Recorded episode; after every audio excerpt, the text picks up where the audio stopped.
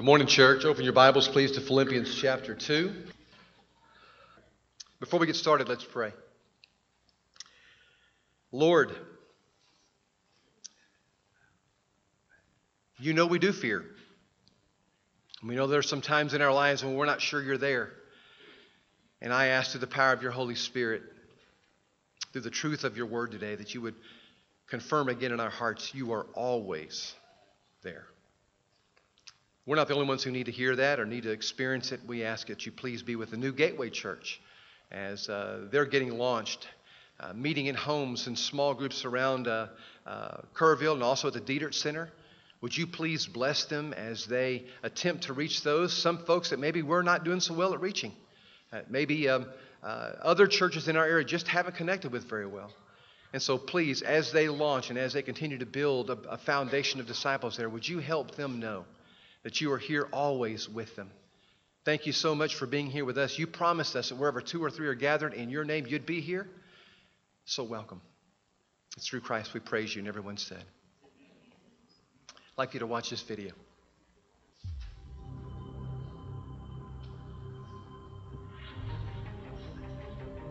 Does it feel different to be up there without a rope? It's obviously like much higher consequence. People who know a little bit about climbing, they're like, oh, he's totally safe. And then people who really know exactly what he's doing are freaked out. I've thought about El Cap like for years, and every year I'm like, that's really scary. I'll never be content unless I at least put in the effort. El Cap is the most impressive wall on Earth. It's 3,200 feet of sheer granite.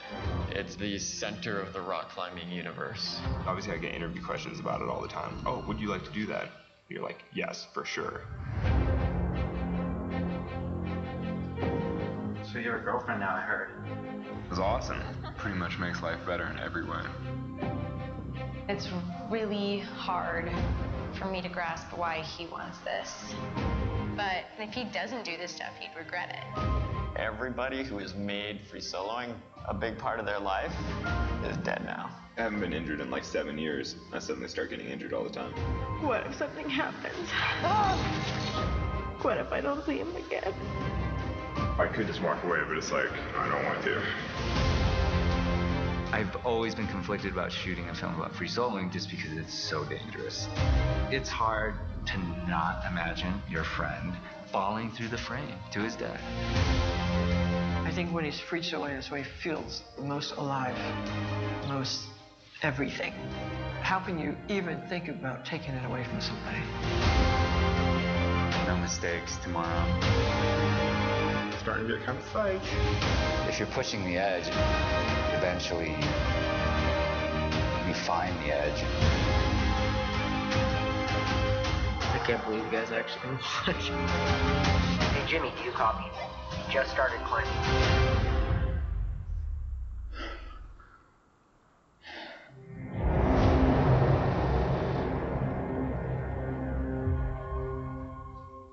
Lauren, our oldest daughter, had texted us a couple of movies that were a must see, she said, and at the top of the list was this one Free Solo, which, by the way, is available at Redbox.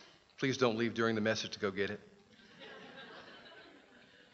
She said, Dad, it is a climbing movie that documents one of the most amazing athletic achievements ever. She said, both the climbing sequences and the scenery are just intense. And she was absolutely right. The videography was stunning. And I think it's a movie that the whole family could watch together. Gail tried to watch it with me. For the most part, she did, but she was constantly in motion, getting up to take a break from the intensity of what she was seeing on the screen. At one point, she said, and I quote, As a mother, I just can't watch this. she'd get off the couch and she'd go piddle in the kitchen or the bedroom, and she'd be right back there, though, standing behind the couch as if that was going to protect her or something. But she couldn't help but not watch it either. Just looking at a picture of El Capitan I would not want to stand on the top of that half mile high piece of rock and just look down, let alone try and climb up the side of a 3,200 foot piece of granite with holes in order to do that as wide as the breadth of a pencil. Even attempting it with ropes, I think, would be out of the question for most of us. Can I go ahead and say this? No, for all of us. but can you imagine no ropes, no safety equipment, nothing but a chalk bag? You'd have to be out of your mind. Or you just have to be Alex Honnold. Um, he wasn't the first to climb El Capitan. It was first climbed in 1958 using what is called siege tactics. I'm not much of a climber, but what I read from Wikipedia was this siege tactics involves climbing a section of the wall, just a section, using safety harnesses and ropes, setting up camp there till the next section could be conquered, which took Warren Harding and Wayne Merry and George Whitmore, listen to me, 47 days to do. Alex Honnold climbed El Capitan wearing nothing but his clothes and a chalk bag and made it to the top, no ropes, no safety harnesses, in four hours. And I agree with the New York Times, which wrote Alex Honnold's free solo climb should be celebrated as one of the greatest athletic feats of ever of any kind. And what's amazing to me is that not only somebody did that, but someday Alex's achievement is going to become ho hum to any of us who've heard about it. The words surrounding that event, they're not going to take your breath away like it did for some of you this morning. The words won't make your hands clammy like they did mine as I watched them climb. The sight of El Capitan and Alex on it, free soloing, won't stir adrenaline in my body like it did. And that's not bad. And that's not wrong. It just is. It's what happens when we view something or we hear something repeatedly. Yeah, yeah, yeah, yeah, I've seen that. Yeah, yeah, yeah, yeah, yeah, I've heard that. Yeah, yeah, yeah, I, I know that. How do I know that it's going to happen with Alex's free solo? Because it happens most Sundays. Whenever we take the time to remember what Jesus did on his free solo. When we hear crosswords about the most astonishing life accomplishment ever, and we can do it on autopilot, and maybe get a little bored even while we're doing it. And you know what? I'm going to say it again. That's not wrong. And it's not bad. Because when you hear about something, no matter how amazing or stunning or riveting, it, it just gets hard to maintain the same level of wow every time you hear it, especially when you hear it over and over and over again. And so that's why I think it helps every now and then. For someone to try to help put in perspective the free solo that Jesus pulled off that no one before him or no one after him has been able to do. If you watch the movie Free Solo, you will see one of my favorite camera shots in the entire documentary. It flashed through just a few moments ago. It's one of the cameramen there filming at the base of El Capitan, and who, though he trained for this, and although he rehearsed this, can't watch his friend attempt this. The danger's too great. the price for failure is just too high. Everything about what's taking place in front of his camera is marked by the idea that nobody's pulled this off before. And maybe nobody can. But he's going to try. And he can't look. Now, I got to think the angels, who were created by God with limited knowledge and limited perspective, had to be looking at a scene just as troubling as what this man was looking at. When Jesus left the base camp of heaven and left behind, listen to me, the protective gear of his supernatural powers and whatever made him God's equal, and he entered a world he created alone solo. Yes, surrounded by the Holy Spirit. Yes, supported by his Father. But just as this cameraman, Alex, supported, or uh, just, I don't know his name, just as this cameraman supported Alex, and just as maybe his girlfriend Sandy supported Alex, but they're not up there on the wall with him. Supporting him, yes. Surrounding him, yes. But up there on the wall with him, no. You need to understand that's how Jesus came to this earth. Here's what Paul tries to do in Philippians 2 when he writes about it. He says, Jesus did not think that being equal with God was something to be used for his own benefit.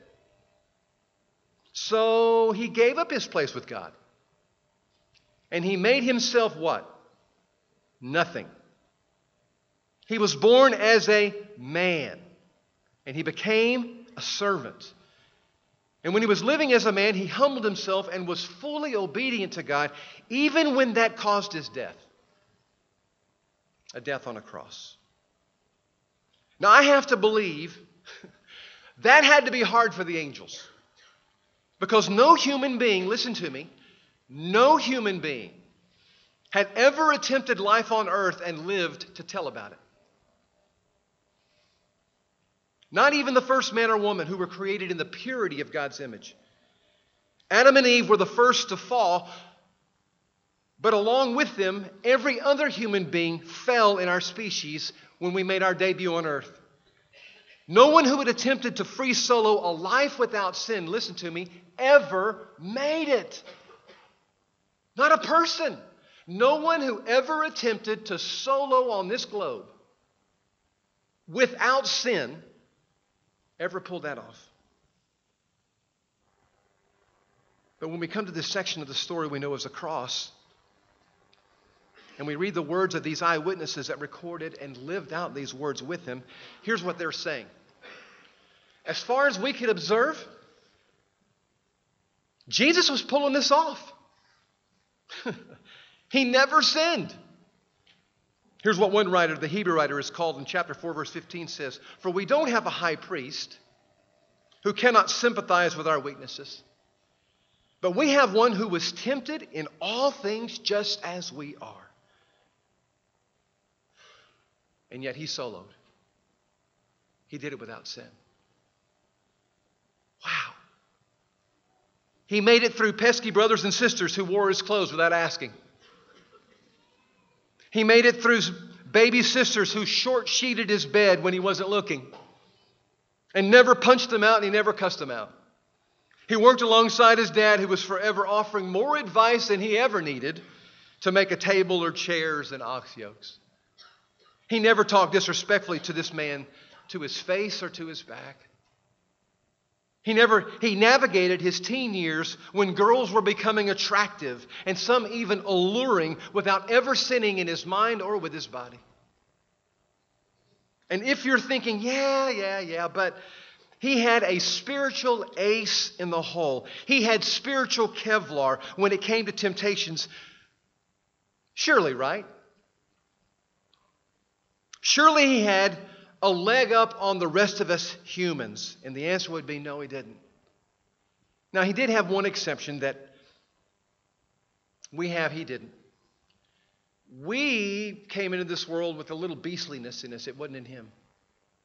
Because when God placed him in Mary's womb, he wasn't born of a man and a woman, he was born of God.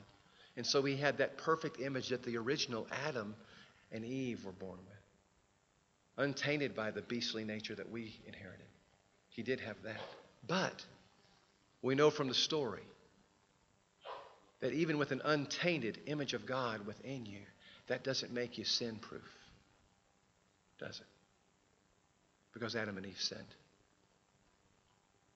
And my, how they fell. And every single one of us have fallen with them. Jesus was born with that same image. And yet, every time Satan confronted him in his free will, he chose God's way. Adam had that option. He didn't choose it. Jesus did. When given the opportunity to choose anything, he honored God at every turn. He remembered God with every decision. He obeyed God regardless of the request, regardless of the cost, even when it meant being willing to sacrifice himself for people who wanted him dead. That just stuns me. It stuns me. Not, not, not all the time, not every week, but this week it stuns me. For 33 years, he never lied, never stole, never cursed, never lusted, never envied, never committed sexual sin in his mind or body, never slandered, never disrespected his parents, was never greedy, arrogant, rude. Never. Now, you talk about a mind boggling free solo, I think that one tops them all. And those who walked with him listen, saw it in action. They were there, they were eyewitnesses of it. And so John wrote down, you know, we know he appeared in order to take away sins, yeah? But I'm telling you, in him there was no sin. Jesus said, well, it's because he who sent me was with me. He's not left me alone, for I always do the things that are pleasing to him. Well, Peter chimed in. He said, You, you need to know, those of you who are Christians, that we were not redeemed with perishable things like silver or gold. That didn't buy you from the feudal way of life you inherited from your fathers. No. You were bought with the precious blood of a lamb that was unblemished and spotless. You were bought with the blood of Christ. Jesus free soloed Earth's biggest challenge. It wasn't El Capitan, it's sin. And I have to believe that during certain sections of the climb down for Jesus, there had to be times when the angels couldn't watch. There's a certain section of El Capitan that Alex was most concerned about when he was making his free solo. There was no section of the climb he had rehearsed more. 60 to 70 climbs he had made with ropes before this, trying to memorize every single foothold, thousands and thousands of times over, if not on the mountain, in his mind. But this one section called the boulder problem. He said, If I climbed it 10 times, I fell nine. He said, If I was going to fall, it would most likely going to be here.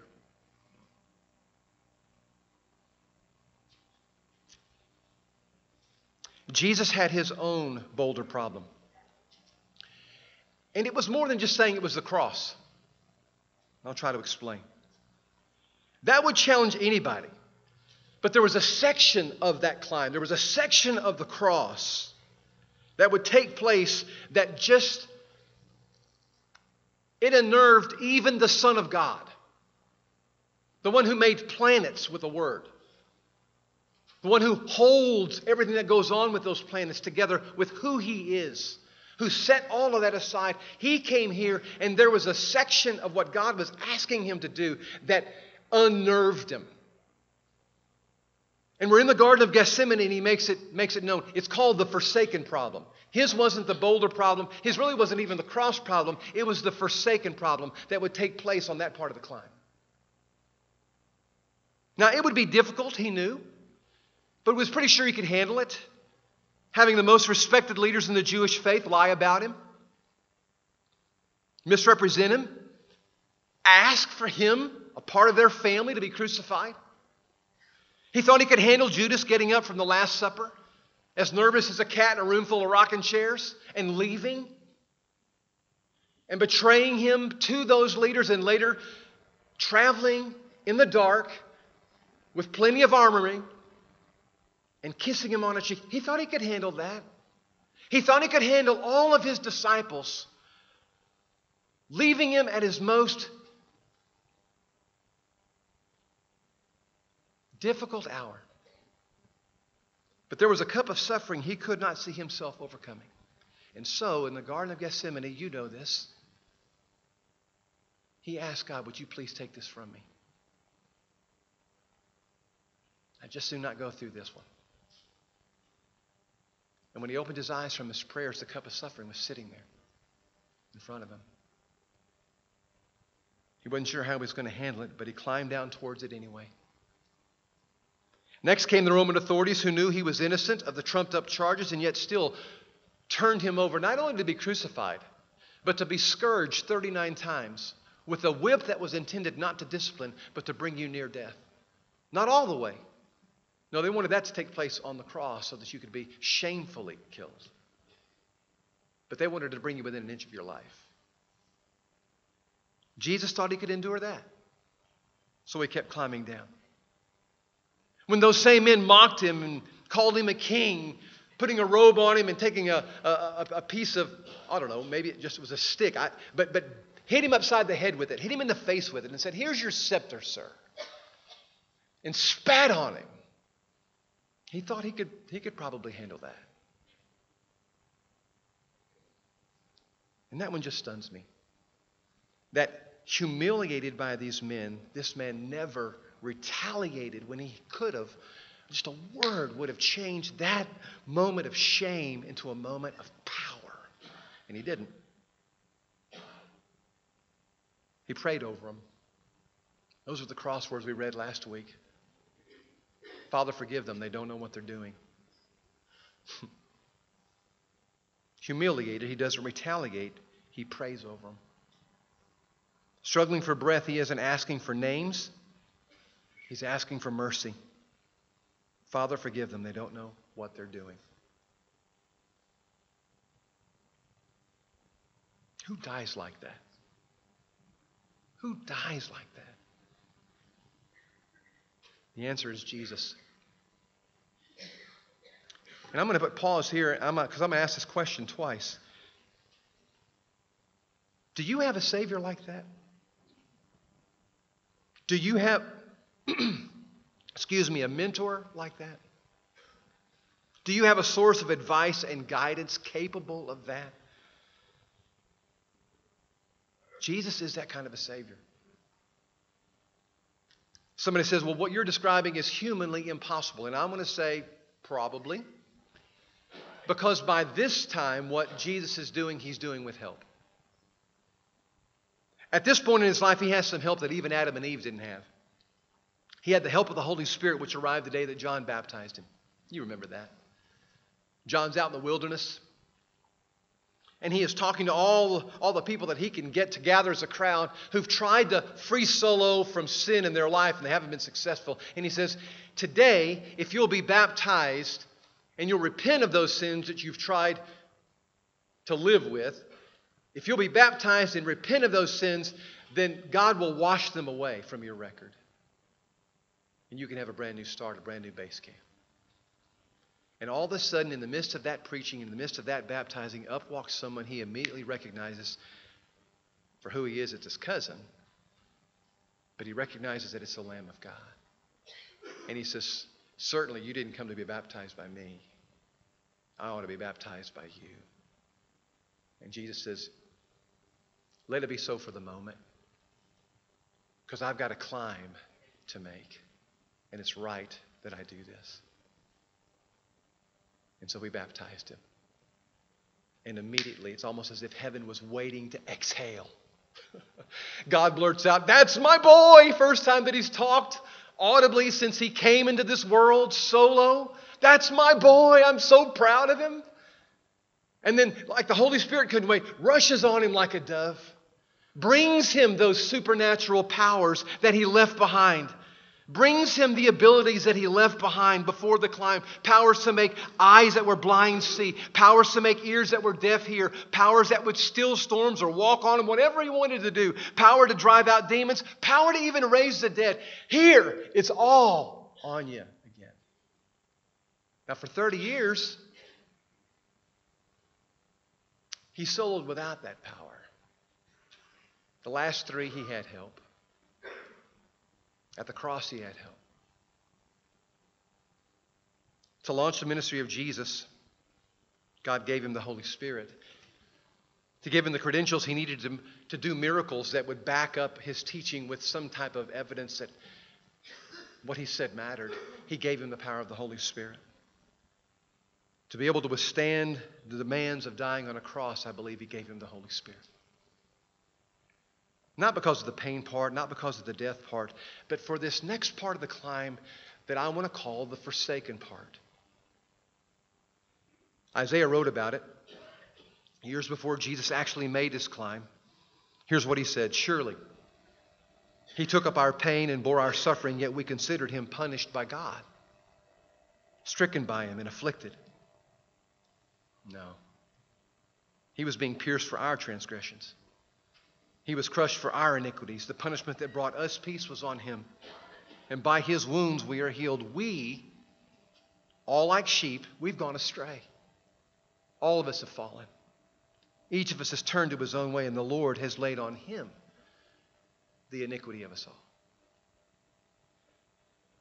That's the part of the climb Jesus was unsure of. Now, I don't know the exact moment that it happened. When our sin is placed on his shoulder, when the, the sin of not just the Kerrville Church of Christ, I'm talking about all of humanity, is placed on his shoulders as payment for our sin debt. I, I don't know the exact moment when the one who didn't know any sin became sin. I don't know the exact moment when the beauty becomes the beast. But if I had to select a moment, it would have to be when he pulls himself up, like anyone would have to do if they were being crucified to breathe, pulls himself up and all of a sudden, his father is nowhere to be found. And he says, with the few words he can even speak at all, My God, my God, why have you forsaken me? If I had to guess when the world's sin was placed on his shoulders, it was then. And of all the crosswords that must have been hard for heaven to hear, it had to be those. Who would have blamed any angel for covering their eyes for the moment? And I want to say for me personally, I hate for him that he had to experience that.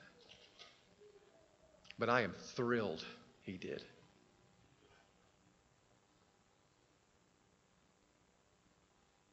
And I knew when this part of the message arrived today, you probably would need me to look up the Greek word for forsaken.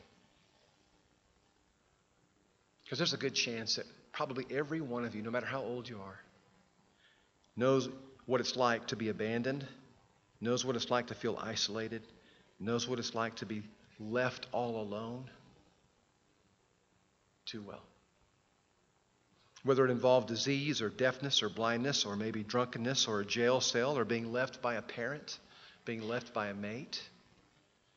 Whether it involved sin, your sin of speaking lies, or because you actually stood for the truth, or you followed orders, or you kept a confidence, and you name it, whatever the instigator was, you felt alone in it. And today, maybe just making it through one more day seems as impossible as climbing El Capitan solo. You don't think you have it in you. You may not think anybody here in this room understands, and I want you to say, that's just wrong because there is one person who understands, and it's probably not me. Jesus is here and he understands. He promised he would be. He promised He would be, that wherever two or three are gathered in His name, I'll be there. So He's here. Now, I'm hoping that He's got some disciples here who can wrap their arms around you, who know Him well enough to help you understand we understand. I hope that we're learning to love Him and, and mimic Him enough that that's true. But even if we can't, He's here. And I'm going to offer you that hope regardless of, of whether we can pull that off. He's here and He understands. Whatever the weight you're being asked to bear, whatever the mountain of despair you're being asked to climb, whatever's daunting or chock full of forsakenness, Jesus knows that level well, and for doing nothing wrong. And listen to me, He endured it, He was forsaken, so you wouldn't have to be.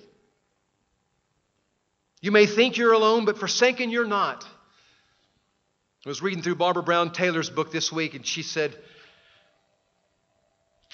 of this moment of forsakenness. Why this? Why this day? I wish I knew.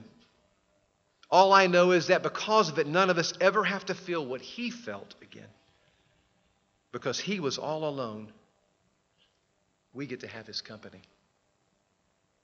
At our most hurt, our most frightened, our most forsaken by God, we have his, this companion who has been there and will be there with us. Nothing we think, nothing we do, nothing we state can shock him here. Nothing we can say will make him turn away. If we say, Where are you, God? I'm all alone. Remember, he said it first. If all you can do is cry out, remember, he cried first. So cry out because Jesus did. And what may sound like the end of faith really isn't. Instead, it's the beginning. Because Jesus died talking to his Father who didn't talk back.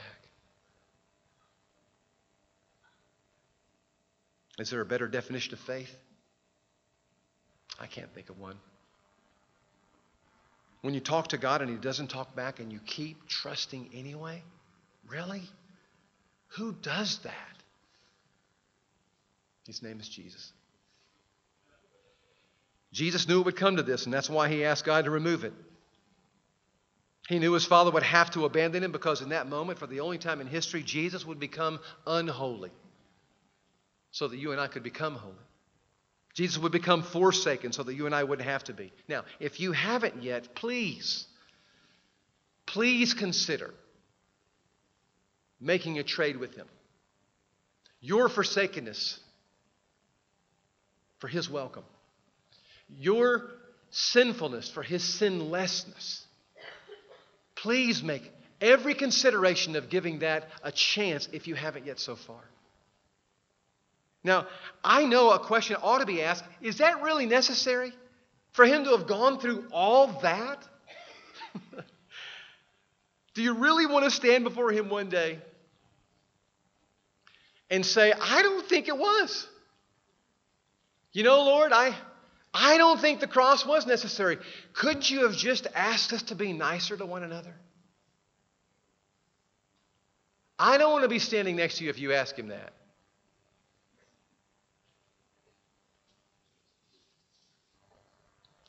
But it's a good question still. And here's how I would answer it.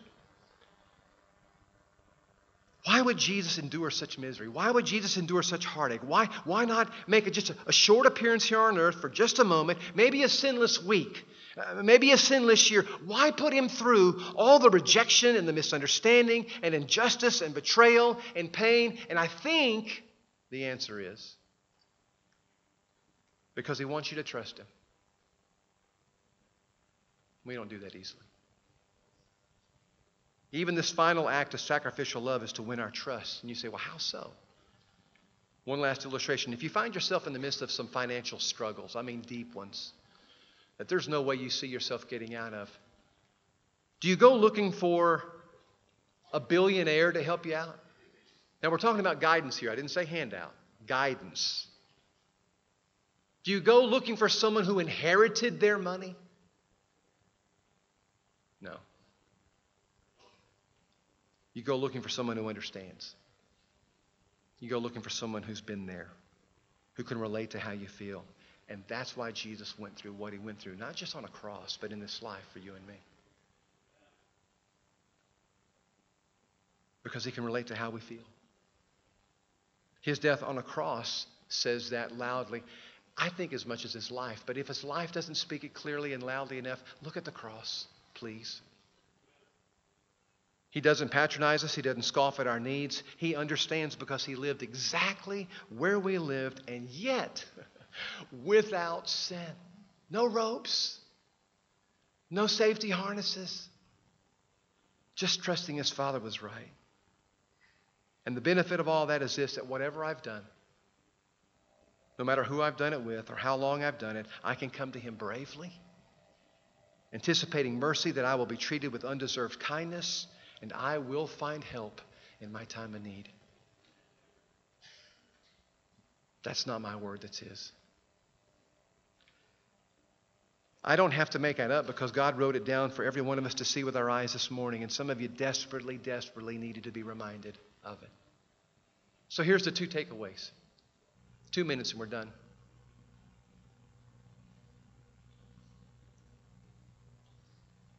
Please receive his death for the death you deserved. Please. And the second one is this please start writing a better story with the author's help. A couple of weeks back, Daniel came back here and um, we baptized him in the Christ. We, we, we simply heard his confession that he believed that Jesus Christ really was the Son of God and that that death on the cross brought something that he wanted in on forgiveness. And he was stressing that Christ did something there that we couldn't do, and that was to lead a sinless life. And so he offered us his sinlessness for our sin. And he took that. And so I, I asked him if he really believed that. And I placed him down in some water that, that symbolizes a grave, the grave that Jesus was placed in. And then I pulled him up out of that. And I said, uh, buried in the likeness of his death, finish it with me, raised to walk in a newness of life. You've seen us do this over and over. And when Daniel came up out of that water, his sins were left there. Mysteriously, yes, but, but completely, even more. And then he came up with this power. Not just more instructions, not just better understanding of the instructions, but this power, this person, this help that Jesus got when he was baptized. And we need it because he's going to ask us. I know this is hard to hear, but he's going to ask you anyway. I need you to get on one of those too. I'm going to need for you to give your life for other people so that they can have the life that I'm giving you. You need help for that. you can't solo for that one. No way. And I don't want to. And so this morning, we're going to have a time of invitation. We're going to invite you to do just that. If you've never done that before, just come find me or one of our elders, and we'll be glad to help you with a trade. And if you're here this morning and there was a time in your life when you committed to that cross, but you know what? You, you may have set it down and said, nah, not right now. And he's asking you to get back on it and say, You mean there's people that I need to forgive? There's people that I need to give grace to when they don't deserve it? Yeah. One reason you didn't either. And that takes help. It takes the help of the Holy Spirit, it takes the help of a church, and we'll be glad to do all that we can to help you bear your cross. But right now, we're just going to ask Him, would you keep us near that? The grace that flows from it so that it can flow out of us while we're on our own? Let's stay in church. Let's praise Him.